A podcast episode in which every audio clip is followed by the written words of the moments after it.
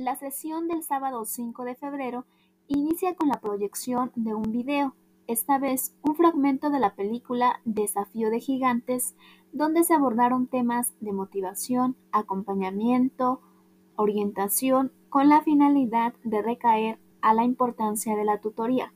Posteriormente, se abarcaron las exposiciones relacionadas a cuatro temas esenciales. Equipo 1. Tema Comunicación. Los puntos sustanciales de este tema son la comunicación es un proceso que abarca diferentes maneras de intercambio de ideas, sentimientos, emociones y comportamientos, a través de los cuales se comparten significados.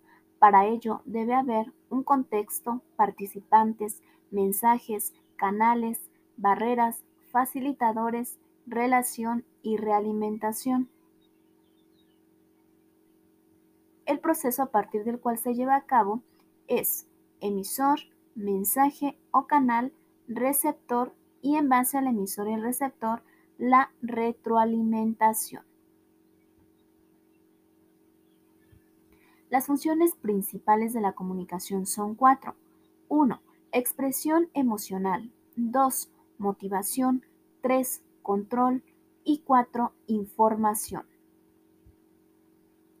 Para ello también existen técnicas para el desarrollo de habilidades asertivas. Son varias, sin embargo las más importantes son las siguientes.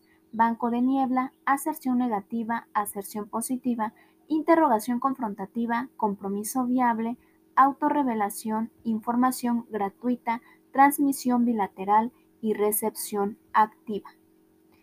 Dentro de las habilidades importantes de la comunicación se encuentran las habilidades para la comunicación no verbal, esto a partir de la expresión de emociones en cuestión de relación señales verbales y no verbales.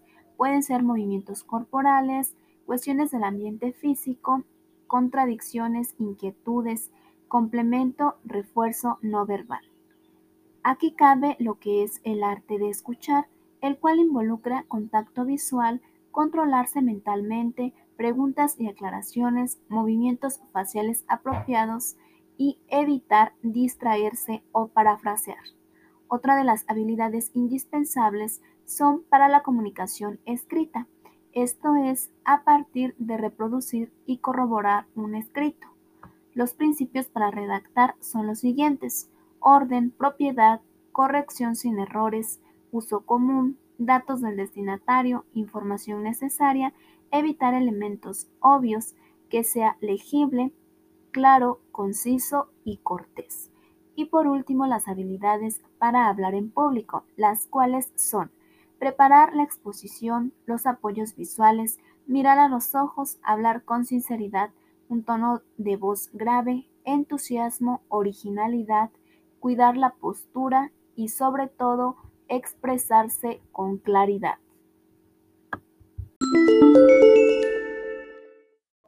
Equipo 2. Tema Administración del tiempo. Aspectos primordiales del tema. Etapas de administración del tiempo, las cuales son 8. La 1. Diagnosticar cómo se utiliza actualmente el tiempo para un registro de actividades. 2. Análisis e identificación de actividades que quitan tiempo. 3. Autoevaluación a partir de las capacidades, recursos, intereses y situaciones actuales. 4. Establecer metas clasificándolas de acuerdo a su grado de importancia. 5. Desarrollar planes de acción. 6. Ejecutar un plan de acción. 7. Solucionar problemas como interrupciones, demoras o aspectos sin provecho. Y finalmente la 8. Seguimiento y análisis. Indispensable también una matriz de administración del tiempo, la cual sucede a partir de cuatro cuadrantes.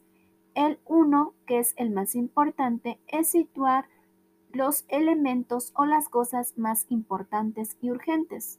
El 2, lo importante pero no urgente. En el 3, no importante, urgente. Y finalmente en el cuadrante 4, no importante y no urgente. Otro de los elementos sustanciales respecto a este tema son aquellos que van a definir bien la identificación del tiempo. Estos son identificación de roles, marco de toma de decisiones, factores que influyen al momento de elegir y autoevaluación. Finalmente, la administración del tiempo también requiere de ciertas habilidades. Esto es que un buen administrador tiene características definidas. Por ejemplo, es una persona organizada, decidida, idealista y realista, empática e intuitiva. Además, es flexible, cree en la gente, es una persona que considera y además es autocrítica.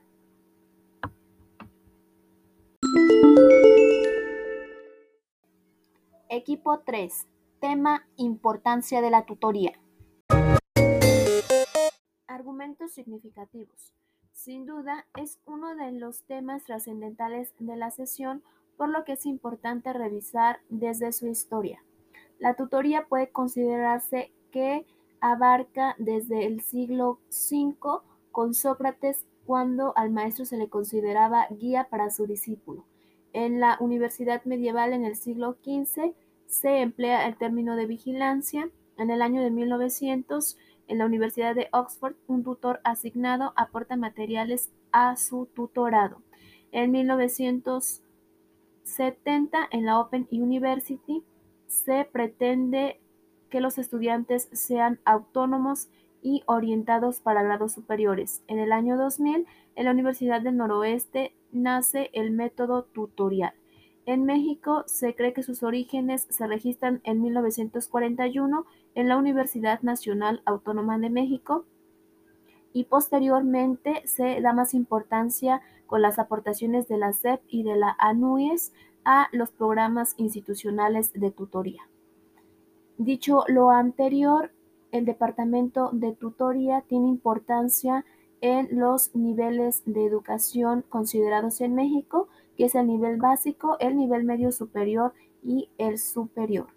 En cuanto al nivel básico, en educación preescolar y primaria, está a cargo del docente de grupo y en educación secundaria recibe el nombre de tutoría y educación socioemocional impartida a cargo del tutor de grupo.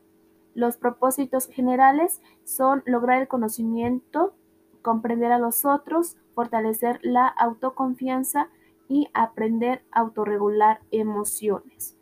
Las características principales del tutor en este nivel es acompañar y guiar el crecimiento socioemocional y académico, así como ser sensible ante las necesidades, intereses e inquietudes de los estudiantes. Se interactúa con otras figuras de apoyo como el asesor de grupo, los orientadores educativos, el trabajador social y los prefectos.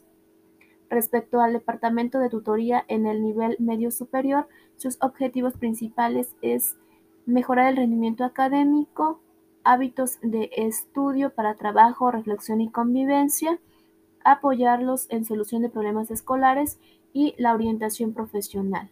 Las estrategias indispensables para la tutoría es el establecimiento de la relación educativa, crear redes de trabajo colaborativo entre tutores, canalizar asesoría académica a los estudiantes en riesgo y llevar a cabo entrevistas sobre situaciones individuales que influyan en el desempeño. El último departamento que hace referencia a la tutoría en el nivel superior se encarga de cinco campos principales, cognitivo, social, afectivo, cultural y existencial. Sus funciones principales son priorizar el futuro profesional, ayudar al alumno a enfrentar diversas transiciones de tipo académico, afectivo o social, también brindar información sobre aquellos apoyos y beneficios de instancias institucionales y principalmente realizar o tener una buena relación recíproca entre tutor y estudiante. Esto implica un nuevo paradigma educativo formativo que priorice la calidad de los profesores y los valores sociales y personales para llevar a los estudiantes al autoaprendizaje a través de comprender, reflexionar y decidir. Todo esto se emplea en un programa institucional de tutoría, el PIT, a partir de tres elementos fundamentales, la movilización, implementación e institucionalización. Todo lo anterior recaerá en la calidad de la tutoría y calidad entendida en términos de congruencia entre fines, objetivos, estrategias, actividades, medios, evaluación y eficacia.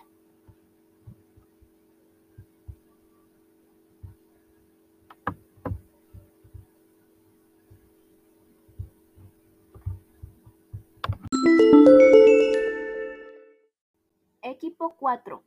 Tema. La participación de los padres de familia en el acompañamiento tutorial. Ventajas y desventajas. Elementos que resaltan. La participación de los padres de familia en el acompañamiento tutorial es sumamente importante, ya que en base a esta pueden opinar, expresarse, tomar decisiones, proponer y discernir en los diversos espacios de la institución educativa. Sin embargo, por algunas razones esto no se lleva a cabo. Puede ser tal vez por ausencia de pertenencia, desconocimiento y falta de información, despreocupación, desmotivación o dificultades para conciliar. Sin embargo, el rol como padre de familia debería ser mantener una comunicación constante, abierta y honesta con sus hijos, así como también dar seguridad para satisfacer sus necesidades, establecer límites y reglas y dar directrices para que ellos puedan cumplir sus expectativas. Sin embargo, puede haber también ventajas y desventajas. Dentro de las ventajas encontramos la disminución del ausentismo escolar, aumento en el rendimiento académico, mejora en el comportamiento del alumno en el aula y también en el desempeño de los docentes, así como sentirse involucrados y pertenecientes a un grupo. Las desventajas pueden ser involucramiento excesivo que pueda entorpecer el trabajo del docente o buscar solo monitoreo y juzgar el trabajo sin ayudar en el proceso, además de tomar decisiones que afecten la dinámica escolar. Por ende, debería existir un equilibrio entre lo que puede aportar el tutor, lo que aporta el estudiante y lo que aporta el padre de familia, ya que si este equilibrio no se lleva a cabo, existen factores de riesgo que pueden incidir en los alumnos. Estos pueden ser la baja tolerancia a la frustración, el inadecuado uso del tiempo libre, la deserción escolar o tendencia de la búsqueda de nuevas sensaciones. Incluso también puede afectar algo muy importante como lo es el ambiente familiar o conflictivo. Al culminarse las exposiciones, realizamos una actividad que consistió en inflar un globo, escribir una frase bonita e importante y regalarlo a un ser querido. Una vez terminado esto, tomamos una foto y la subimos a la aplicación de Padlet. Enseguida se realizaron algunas participaciones en torno a la importancia de la persona con quien habíamos tomado la foto, además de la relevancia que llevaba esa frase. Posterior a ello, se hicieron recomendaciones pertinentes al glosario y al manual para la sesión número 5. De esta forma, y aclarando dudas, la sesión culminó siendo las dos de la tarde.